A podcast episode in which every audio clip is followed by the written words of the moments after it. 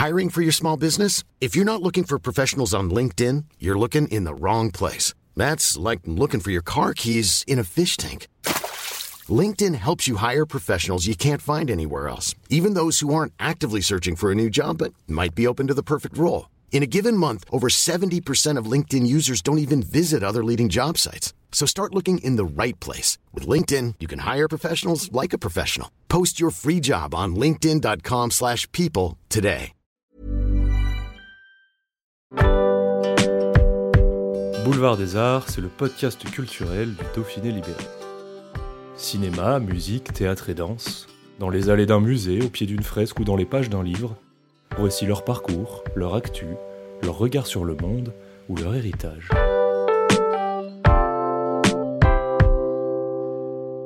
C'est un nom incontournable du doublage français. Le comédien Constantin Papas a prêté sa voix à un nombre impressionnant de films et de séries. Steve Carell dans The Office, Peter Dinklage alias Tyrion Lannister dans Game of Thrones ou encore Aaron Eckhart dans The Dark Knight de Christopher Nolan. Il revient sur son parcours et ses rôles marquants avant sa venue au festival Savoir Retro Games samedi 30 septembre et dimanche 1er octobre à Annecy. Un reportage de Clément Grillet.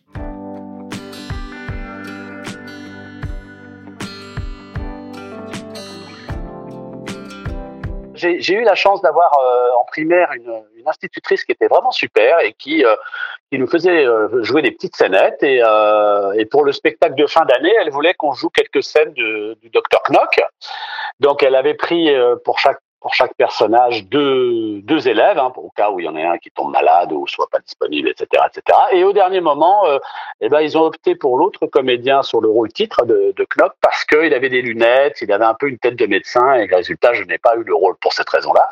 Mais en revanche, l'institutrice qui était euh, juste et loyale euh, a écrit un texte qui résumait un peu la pièce et que je devais donc dire devant tous les parents d'élèves au théâtre d'Anières et c'était assez impressionnant puisqu'il y avait à peu près 800 personnes en face. Donc me voilà avec mon petit texte qui durait une dizaine de minutes.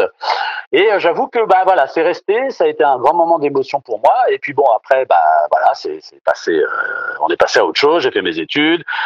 Je me suis retrouvé à la sortie du bac, euh, ne sachant pas trop quoi faire. Et dans ces cas-là, c'est souvent vos parents qui décident pour vous. Donc, comme mon père était architecte, bah, il voulait que je reprenne l'agence, donc je me suis retrouvé aux Beaux Arts. Ça m'a pas plu, donc je me suis dirigé vers des études d'anglais parce que j'ai j'ai une histoire qui est très proche de, de l'Angleterre et que qui était assez présente pour moi. Mais c'est trouvé que pour être prof d'anglais, il faut également un bon niveau de français, ce que je n'avais pas.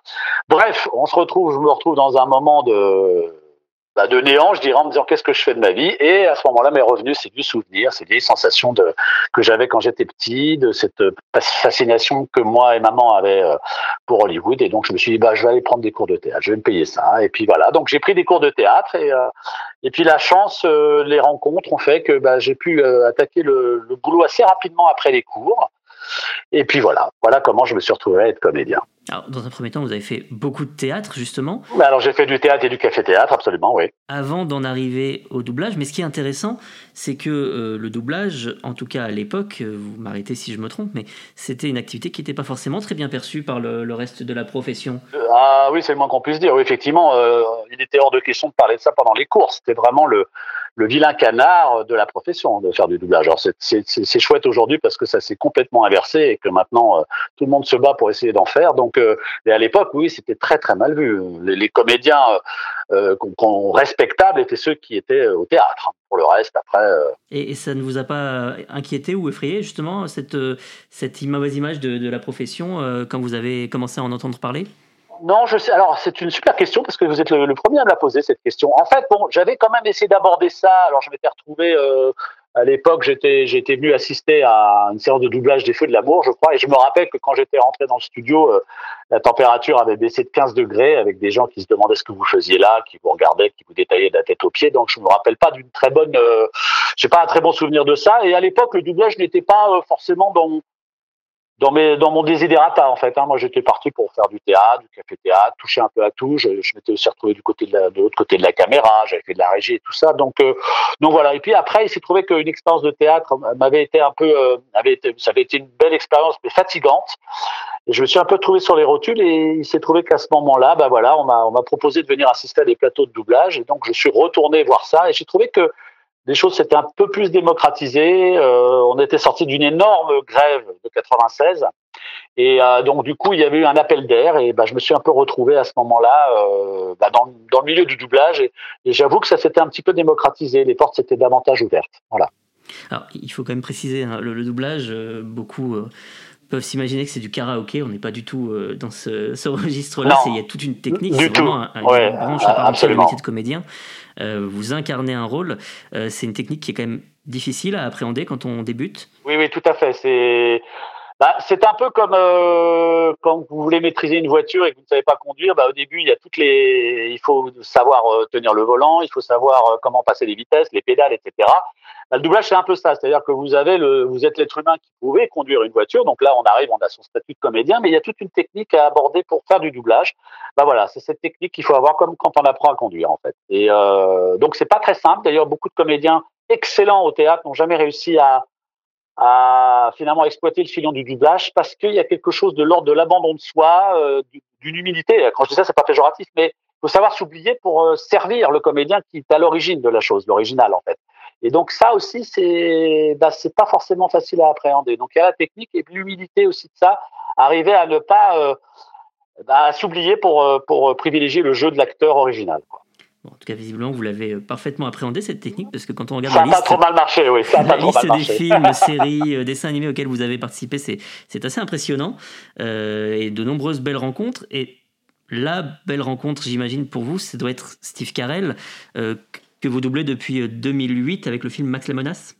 Exactement. Et c'est là. Alors, je l'ai attaqué avant, juste un tout petit peu avant avec la série The Office, mais ça s'est joué à, à un an près, je crois. Et c'est parce que je faisais The Office que je me suis retrouvé à faire Max la menace. J'étais donc l'homme le plus heureux du monde parce que je, je découvrais, j'étais déjà sur cet acteur que je trouvais absolument formidable, et je réalisais un, un rêve d'enfant parce que moi j'avais beaucoup aimé la série en noir et blanc de Max la Menace, et alors faire incarner Max la Menace pour moi c'était extraordinaire. Donc ça a été un superbe souvenir. Et puis bah après effectivement je l'ai pas trop mal suivi le père Carrel, donc je suis assez content. Ouais, c'est une belle rencontre. et oui, il y a de, nombreux films, euh, notamment donc euh, outre Max la Menace, Crazy Stupid Love qui avait également beaucoup marqué. Euh, jusqu'à encore euh, récemment avec Irrésistible. Et vous en parliez également la, série Office. Vous ne l'avez par contre pas toujours doublé. Comment ça s'explique ça que vous ne soyez pas toujours euh, le comédien attitré à doubler euh, Steve Carell, ce qui peut parfois perturber le, public? Alors ça, ça, se joue beaucoup en fait en fonction des distributeurs. C'est-à-dire que par exemple Steve Carell a, a, commencé à faire parler de lui un tout petit peu avant The Office quand il a fait 40 ans et toujours plus puceau. Il s'est trouvé que ça s'est retrouvé, je crois, chez Universal, le film, et donc un directeur artistique avait choisi un, un comédien, Maurice de Coster, pour faire Steve Carell. Donc voilà. Euh, c'est trouvé que pour The Office, quand il y a eu la série The Office, Maurice est venu pour les essais parce que on est, c'est pas parce qu'on l'a fait qu'on est toujours imposé dessus, mais la règle veut qu'on fasse quand même venir le comédien qui le double dans les, comédiens divers et variés qui viennent pour les essais. Il se trouve que j'ai eu les essais. Euh, donc derrière Max la menace, bah, comme euh, le The Office était dans l'actualité, c'est moi qui l'ai fait. Mais maintenant, il se trouve que quand le film va, quand Carell tourne pour Universal, bah, ils sont très fidèles euh, avec avec Maurice, que je trouve tout à fait logique. Donc c'est un peu en fonction de là où va se retrouver le, le film de Carell. Si c'est euh, Universal, il y a de très fortes chances que ce soit Maurice. Si c'est la Warner ou, euh, ou la Fox, il y a de fortes chances que ce soit moi. Et puis après, vous avez d'autres directeurs artistiques qui, à qui on laisse des cartes blanches et qui veulent faire comme ils veulent. c'est leur droit, donc ils prennent qui ils veulent. voilà. Voilà, ça se passe un peu comme ça, mais c'est souvent au départ une, une fidélité des maisons de distribution qui considèrent qu'à partir du moment où ils avaient mis tel comédien, ils aiment bien le garder dessus. Voilà. À l'heure actuelle, il peut vous arriver de passer donc des essais encore euh, avant de doubler. Ah oui, ça, ça, pourrait arriver effectivement. Là, ça fait un petit moment que c'est plus le cas, mais, euh, mais ça pourrait arriver, oui, bien sûr, absolument, oui, oui, oui, oui. Cette série qui vous a fait démarrer sur Steve Carell The Office, on peut dire que c'est une série culte, hein, euh, mais qui a une, un ton un petit peu particulier, parce que c'est une mécanique, pour ceux qui ne la connaîtraient pas, un peu proche de ce qu'on pourrait trouver dans des émissions télé où il y a des séquences euh, de jeux purs comme dans une sitcom classique, mais de témoignages en face caméra aussi. Euh, c'est difficile de doubler euh, ce, genre de, programme où le ton est différent, j'imagine, d'une sitcom classique. Eh ben, c'est-à-dire que ce qui, ce qui, a été formidable, c'est que souvent dans les sitcoms, vous avez les rires enregistrés, euh, qui peuvent être un peu perturbants quand vous réécoutez ce que vous avez fait, puis on vous couvre avec des rires, etc., qui sont un peu factices, c'est pas très agréable. The Office était déjà dégagé de ça. Et ensuite, on a, si vous regardez les épisodes, il y a très peu de musique pendant le, tout le long de l'épisode. Il y a que les seuls bruits que vous entendez, ce sont les bruits de machines à écrire, euh, les petites ambiances qu'on peut entendre dans un bureau. Mais on n'était pas couvert par des bruits euh, gênants, etc. Donc on n'avait plus qu'à jouer. Donc le mot, d'ordre, c'était de pas parler trop fort, puisqu'on était dans un quotidien, etc. Et on n'avait pas à tenir compte d'une VI, qui est ce qu'on appelle la VI, c'est la version internationale, c'est-à-dire tous les sons qui ont été enregistrés et qu'on et qu'on met dans toutes les versions différentes euh, euh, au niveau mondial. Donc au mixage, on nous disait pas, il faut parler plus fort parce que la musique est forte. Là, il n'y avait pas de musique, donc on pouvait jouer. Et alors, le, enfin, c'est comme par hasard, quand vous parlez doucement, vous jouez encore mieux que quand vous êtes obligé de parler fort. Je vous prends un exemple tout bête. Si vous dites à quelqu'un je t'aime, vous serez encore de plus en plus sincère. Plus vous, le direz faiblement, plus c'est facile à jouer. Mais hurler je t'aime, c'est difficile d'y mettre quelque chose de sentimental. Vous voyez ce que je veux dire? Donc, The Office a été merveilleux pour ça parce qu'on a joué des situations absolument incroyables qui partaient dans tous les sens, mais sans jamais. Bon, évidemment, de temps en temps, ça hurlait, ça gueulait, c'était hystérique, mais dans, le quotidien, dans, ce qui était normal, on le jouait simplement, sans porter la voix, et c'était un vrai bonheur. Donc finalement, ça nous a rendu la chose facile. Après, c'est vrai que les faces caméra où on s'adresse, là, c'était délicat parce qu'il fallait vraiment avoir un, jeu très juste, comme si effectivement il sortait de, la série et qu'on l'interviewait comme un micro-trottoir. Et ça, c'était un coup à prendre. Mais ça, tout le monde l'a pris très rapidement parce que bah, on avait une belle équipe d'acteurs et, et ça a été super, quoi. Mais c'est vrai que c'était une ça a été une expérience assez unique. Oui, oui, je, je, je, le format était extraordinaire. Et qui a duré 9 ans, donc effectivement, je pense que cette mécanique, euh, vous avez fini par vous y faire rapidement. Ah, ouais, ouais. Euh, je me demandais, euh, quand on double un acteur comme ça depuis plus d'une quinzaine d'années maintenant, pour le cas de Steve Carell, euh, est-ce que il arrive encore à, à vous surprendre ou est-ce qu'on peut considérer qu'on maîtrise l'acteur et on arrive, on n'a pas de préparation particulière, on, le suit et on se laisse porter? Ah, c'est une super question. C'est-à-dire que quand il est dans la comédie, je, moi, il me, sur, enfin, il me surprend toujours parce que c'est un, un dingue. Il est vraiment dingue. Euh, mais il a ses trucs, il a ses petits tics à lui et euh, je les retrouve dans la comédie. En revanche, quand il commence à attaquer des rôles beaucoup plus dramatiques ou euh, qui n'ont rien à voir avec la comédie, là, il reste encore très surprenant. Il me surprend encore. Il est capable de choses incroyables et c'est là où je vois le, le, la, la, la, qualité incroyable de cet acteur. Il est capable de tout faire et de façon assez extraordinaire. Donc, il me surprend quand il est à pas à contre-emploi parce qu'il fait ça merveilleusement bien, mais on sent que c'est quelqu'un qui a l'œil qui frise très vite. Il a un sens de l'humour et de la dynamique humoristique très très forte. Euh, donc là-dessus, je dirais que euh, il me fait rire parce que à chaque fois il, est génial, mais il me surprend moins que quand il fait des rôles dramatiques où là vraiment euh, il est surprenant, il est étonnant, euh, il est même déconcertant. Ouais. Et il y a un autre acteur qui prend une place importante aussi dans votre carrière et que vous suivez depuis plusieurs années maintenant, c'est Peter Dinklage. Euh, alors, quand on dit Peter Dinklage, on pense avant tout à la série euh, Game of Thrones. Et eh, bien sûr. Peut-être pas bien comme sûr. il faut, hein, j'ai pas un très bon Non, anglais. non, c'est bien, non, non, je l'ai reconnu. mais, euh, mais vous l'avez également doublé dans de nombreux films. Vous, le, vous êtes devenu. Alors, je sais que l'expression voix officielle n'existe pas, mais en tout cas, vous, vous êtes non, là, non, celui non, qui on est, le on est, le, on- le- sans doute le plus. pas mal. Ouais, en ce moment, oui. C'est aussi une belle rencontre, Peter Dinklage? Ah oui, oui, oui, oui, parce que ah, là, on a, encore. euh, moi, je, bon, quand je l'ai, quand je l'ai commencé, c'était dans une série qui s'appelait Threshold. C'était, j'ai passé des essais. et C'était Georges Caudron, euh, paix son âme, euh, qui m'avait donc convoqué et j'ai explosé de rire quand j'ai vu arriver Dinklage. J'ai dit, tu te fous de moi, quoi. Euh, Pas parce qu'il est nain, mais pourquoi tu penses à moi? Moi, je fais 1m86. Euh, il m'a dit, mais parce que je sens que tu vas être capable d'aller vers ce que lui fait, quoi. Et j'ai dit, ok, on passe les essais, je suis pris. Et c'est vrai que ce qu'il a fait dans Threshold était c'est ce qu'il a c'est ce qu'il a fait dans les premiers épisodes les premières saisons de Game of Thrones où il était insolent euh, alcoolique aimant les femmes etc etc donc je l'ai un peu retrouvé euh, dans mes débuts avec lui sur Threshold mais lui c'est pareil il est il, il, il m'a fait faire plein de choses totalement différentes il est très bon dans la comédie il est très bon quand il fait un mafioso il est enfin il est il est assez étonnant parce qu'on on finit par oublier qu'il est nain et ça c'est extraordinaire et je me rappelle sur Threshold, donc il était homme à femme, etc. Et donc j'ai sur chaque épisode, il changeait de femme, il se tapait des putes, etc., etc. Et donc j'avais des, des copines comédiennes qui venaient et elles m'ont toutes dit au micro, mais ce mec a un charisme, il est sexy quoi. Donc tu vois, c'est euh, c'est quelque chose de très, ouais, c'est très, il est particulier et, il arrive à nous faire oublier, euh, à nous faire oublier ce qu'il est quoi. Et ça c'est extraordinaire et bravo à lui parce que parce que quand on quand on voit le métier aujourd'hui et quand on voit toute la tout, tout le tout le tout par exemple tous les, les films Marvel où il faut être taillé 1m85 musclé machin bidule et lui il arrive et il fait carrière bah bravo à lui hein. chapeau chapeau parce qu'il a bien montré qu'on pouvait être euh, on pouvait faire des choses extraordinaires sans être un mec qui fait 1m85 euh, bourré de muscles quoi Et vous avez mis le doigt justement sur quelque chose qui est aussi un des principes même du doublage, mais qui est incroyable, c'est le fait de pouvoir s'affranchir complètement du physique entre la, personne qui va faire la voix française d'un comédien et le physique de ce comédien. Dans le cas de Peter Dinklage, oh, c'est flagrant, mais il y a également dans le doublage des cas de comédiens euh, blancs qui font des voix de comédiens noirs ou inversement. Euh, c'est euh, quelque chose qui, est important aussi pour vous, cette capacité à s'affranchir du physique, de ne pas s'arrêter à essayer de trouver un comédien qui va ressembler à celui qu'on voit à l'écran? Ah bah c'est tout mon coup de foudre pour cette activité. Euh, C'est-à-dire que je, je peux me retrouver à faire plein de choses différentes qui n'ont rien à voir avec ce que je dégage physiquement.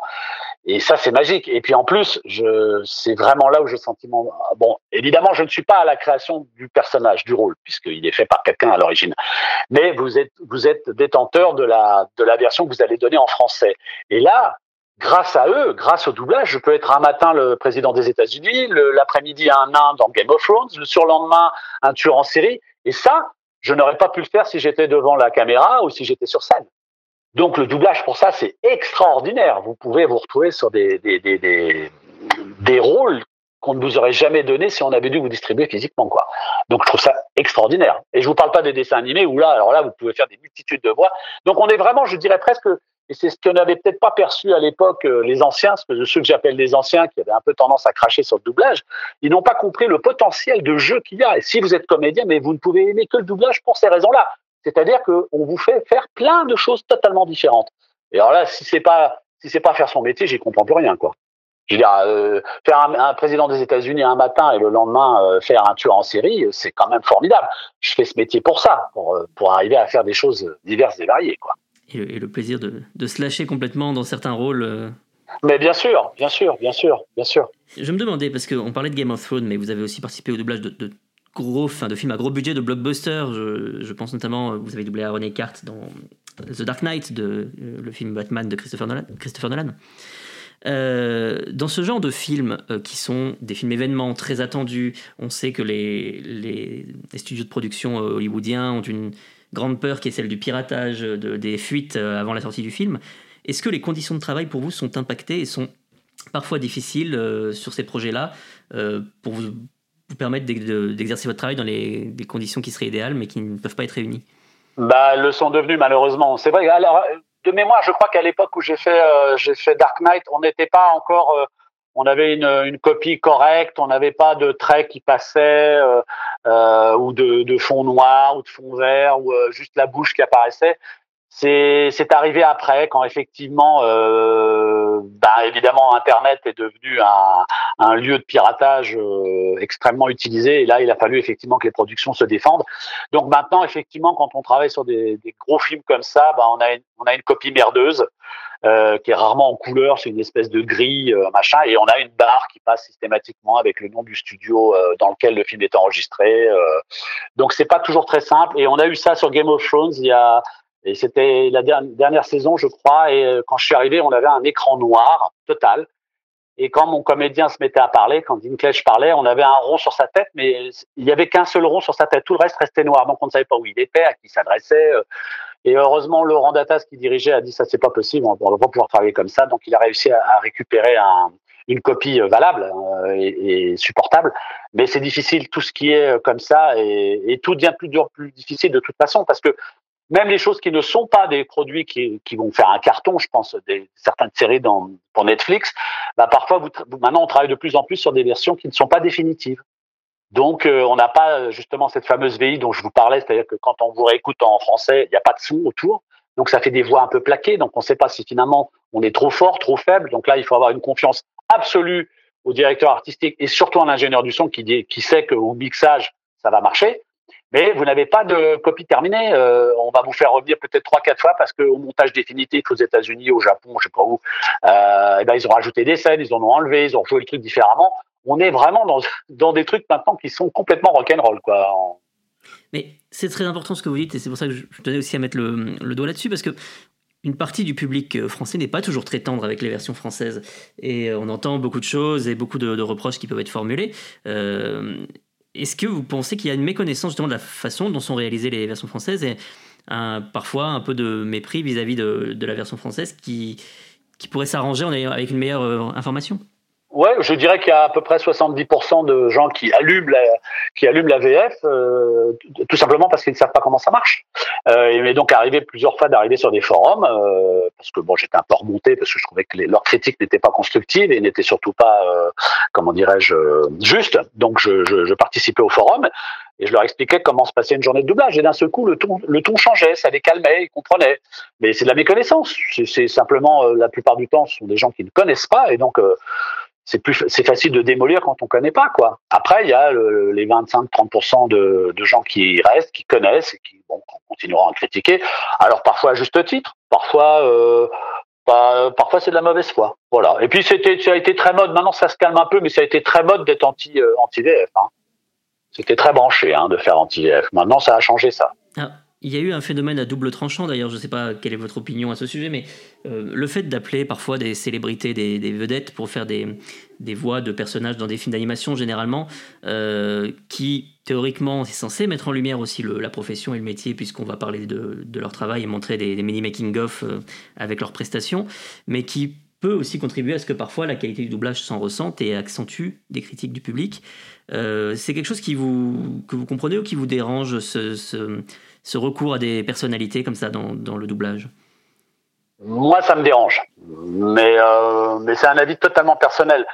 Mais euh, je trouve qu'on a des gens qui sont, qui sont formidables, qui maîtrisent très bien la technique. Euh, donc, on a des star talents, on n'en a pas besoin. En plus, ça coûte un pognon dingue parce qu'évidemment, ils sont pas payés au même tarif que nous. On les, on les, on les arrose d'argent. Ils arrivent, ils savent pas ce que c'est que le doublage. On passe un temps on passera davantage de temps à enregistrer et je me demande pourquoi quoi. Parce que moi je reste intimement persuadé que ça ne fait pas venir plus de monde en salle. Ça c'est pour moi c'est euh, c'est bidon. Donc euh, je pense que la seule raison pour laquelle ils sont là, c'est que quand ils seront interviewés euh, dans les émissions de télé ou ne les payent pas, ils vont parler du doublage. Donc c'est une promotion du film qui leur coûte pas un radis. Voilà. Moi je crois que c'est surtout ça qui se passe. Voilà. Donc euh, maintenant, je pense que ce qui est intéressant, c'est que euh, en revanche, comme on est souvent les caméras sont venues les filmer pendant qu'ils travaillaient et tout, les gens se sont rendus compte de ce qu'était le métier, euh, ce que c'était que l'activité de doublage. ça, ça a été très, ça, ça a été très bien par contre. Effectivement, ça a poussé les portes des studios et les gens se sont rendus compte de ce qu'était le doublage, quoi. Voilà. Donc grâce, grâce au talent, grâce au star talent. Maintenant, il y a des, il y a des, ce sont des comédiens. Il y en a, il y en a certains qui font magnifiquement ça bien, qui sont doués. Et là, là-dessus, j'ai rien à dire. Mais c'est toujours le pourquoi on a été les chercher si ça n'amène pas plus de monde. Il y a quelque chose qui me, voilà, je ne comprends pas ça, voilà. Mais encore une fois, c'est un avis totalement personnel, totalement personnel. Mais, c'est vrai que, euh, d'ailleurs, beaucoup de gens qui aimaient qui aiment le doublage euh, eux-mêmes s'en offusquaient en disant mais pourquoi on a pris un tel alors qu'un tel est tellement mieux? Vous voyez, donc euh, voilà, c'est comme ça. Mais bon, ça c'est c'est un effet de mode qui, qui passera. Alors c'est vrai aussi que, mais c'est là où on mélange tout c'est que à l'origine des voix parfois euh, de Pixel ou de Disney, on a été prendre une star pour faire la voix, mais en original. Je sais pas, je dis une connerie. Bah, je crois que sur Chicken Run, euh, c'était Mel Gibson qui a fait euh, le rôle principal du poulet. Donc, mais il est à la création de voix. Il n'est pas dans le doublage de voix. Donc, on a voulu nous faire croire qu'on faisait la même chose, alors que pas du tout. Alors, on a mis une star euh, pour doubler une star, mais c'est pas le même mode de fonctionnement. Euh, la, la, star française ne crée pas la voix, la, il dit pas la création de voix, il est simplement sur le doublage de la voix de quelqu'un qui l'a créée. Donc c'est pas la même politique. Beaucoup ont essayé de nous vendre ça en disant mais voyez aux États-Unis on utilise des stars. Bah oui, mais c'est pas pour le même, euh, c'est pas le même objectif, c'est pas le même travail. Vous voyez ce que je veux dire? Donc euh, bah voilà. Et, et l'exemple récent qui est hyper intéressant, c'est que sur euh, Mario, ils ont pris, je sais plus comment s'appelle l'acteur Chris, euh, je sais plus qui, voilà, qui est un bon acteur à l'image, mais qui était mauvais en doublage, c'est pas, enfin mauvais dans la création de voix. Et donc, ce qui s'est passé, c'est que bah, ils ont mis Pierre Tessier, qui est un, qui est une petite perle, euh, qui est un ami, qui est une petite perle, qui a fait un travail extraordinaire, et que du coup, il y a eu une reconnaissance mondiale de la VF. Et ça, j'ai trouvé que c'était une belle revanche. Voilà, on a mis un star euh, à la création de voix, c'était très très moyen, et on a mis un comédien qui sait ce que c'est que le doublage pour le pratiquer et euh, qui a fait un travail extraordinaire et qui a été reconnu. Ça, c'était pour nous, c'était la meilleure récompense. Voilà. Et on espère que ça inspirera les distributeurs euh, bah, à l'avenir. Oui, bah oui, bah oui, c'est une grande leçon. Moi, je trouve ça, je trouve que c'est une grande leçon. Voilà, voilà. Donc le Star Talent, hein, euh, oui, mais non. Voilà. Et il y a un autre un point qui, je crois, préoccupe beaucoup, commence à beaucoup préoccuper la, profession en ce moment, c'est le développement de l'intelligence artificielle. On voit des choses bon, qui sont encore pour l'instant parfois un peu rudimentaires, mais qui progressent à une vitesse folle. et on entend parfois des projets de travail sur des voies de synthèse qui pourraient recréer les, voix originales des comédiens avec exactement la même intonation, mais en faisant parler une autre langue. C'est quelque chose qui vous inquiète pour l'avenir du, doublage? Bah oui, bien sûr, bien sûr, bien sûr que ça nous inquiète, bien sûr. Euh, on a notre notre première inquiétude avait été qu'on nous vole nos voix, c'est-à-dire qu'on prenne nos voix et qu'on les mette sur des produits pour lesquels on n'a pas signé, on n'a pas donné notre accord. Euh, ça, été notre première inquiétude. Et puis la deuxième est arrivée très vite, c'est celle qui est que on va pouvoir mettre euh, la voix de De Niro en français voilà, ou Al Pacino. Et là, et là, ça voudrait dire la mort pure et simple de notre de notre profession. Donc euh, là, je dirais que là, pour l'instant, euh, bah, c'est dans les mains des acteurs américains et de leur grève, hein, puisque eux-mêmes s'en inquiètent aussi, euh, peut-être pour d'autres raisons. Maintenant, qu'est-ce qui, comment comment vont-ils réagir? Comment De Niro va-t-il réagir si les producteurs lui disent, bah voilà, votre voix va être faite en 35 en 35 langues différentes est-ce qu'il va dire oui, non? Est-ce qu'il va demander un tarif de fou? Est-ce qu'il va dire euh, il en est hors de question, euh, je ne veux pas, je reste avec ma langue maternelle et j'ai pas du tout envie qu'on prenne ma voix pour machin.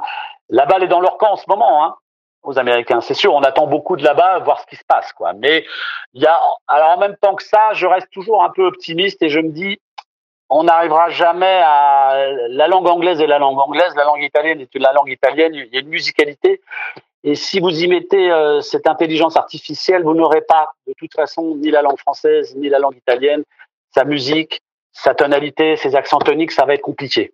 Ça va être compliqué, je pense. Et c'est mon espoir. Ça va être très compliqué. Côté français, la profession est, essaye de se mobiliser aussi pour euh, se faire entendre et défendre un peu ses droits.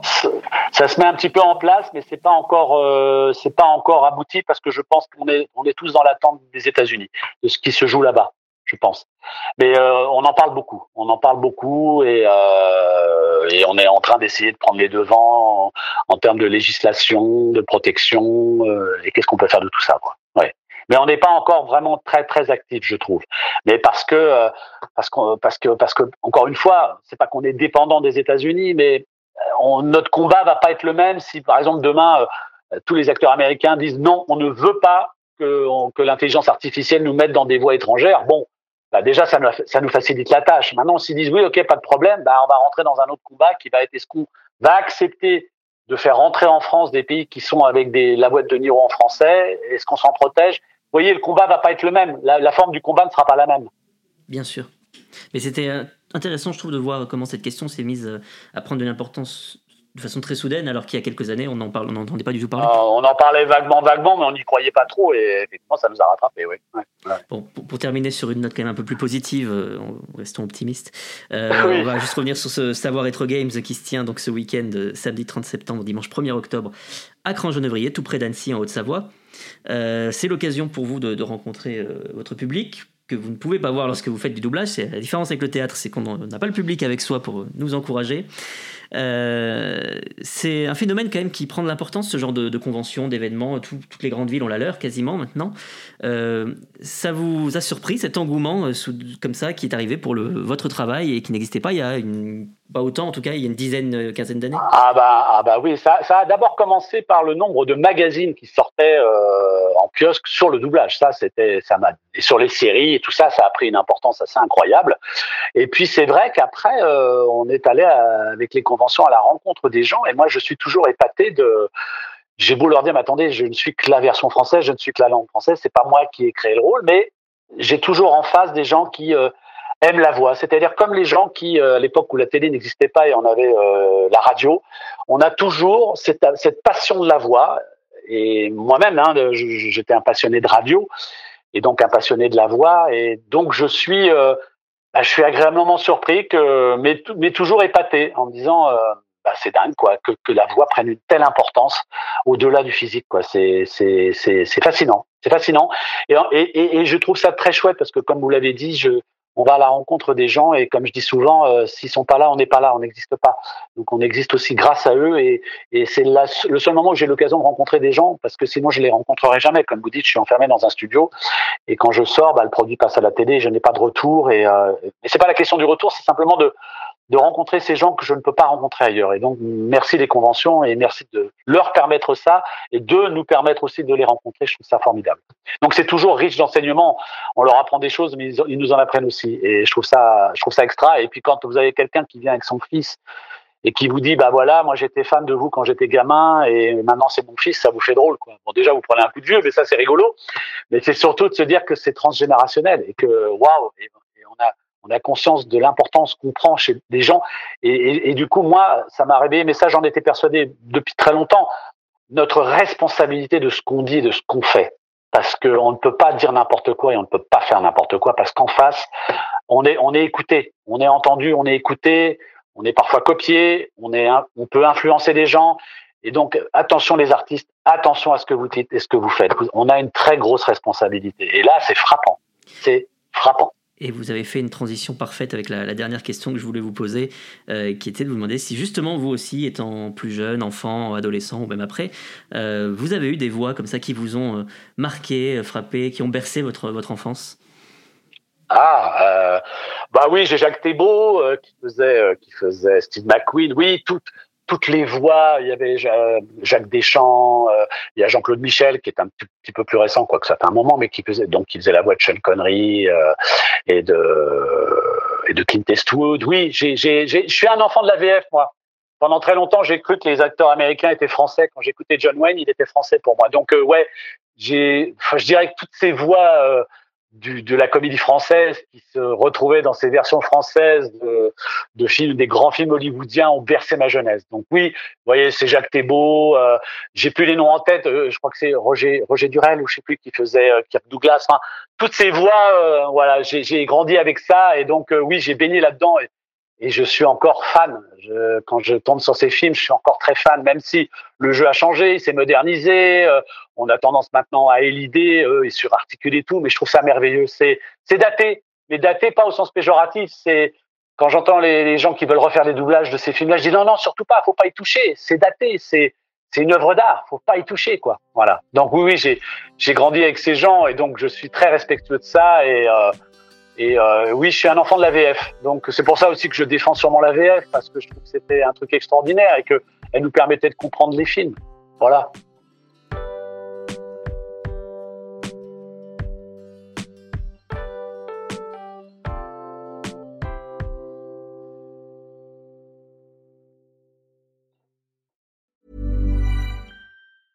Brought to you by. Some things do more than their stated functions, because exceptional things inspire you to do exceptional things. To this select list, we add the all new Lexus GX. With its exceptional capability, you'll see possibilities you never knew existed, sending you far outside your comfort zone. But as much as the GX challenges you, it also spoils you. Its intuitive technology and luxurious features mean that wherever you go, you'll never go without. Live up to it. The all new Lexus GX.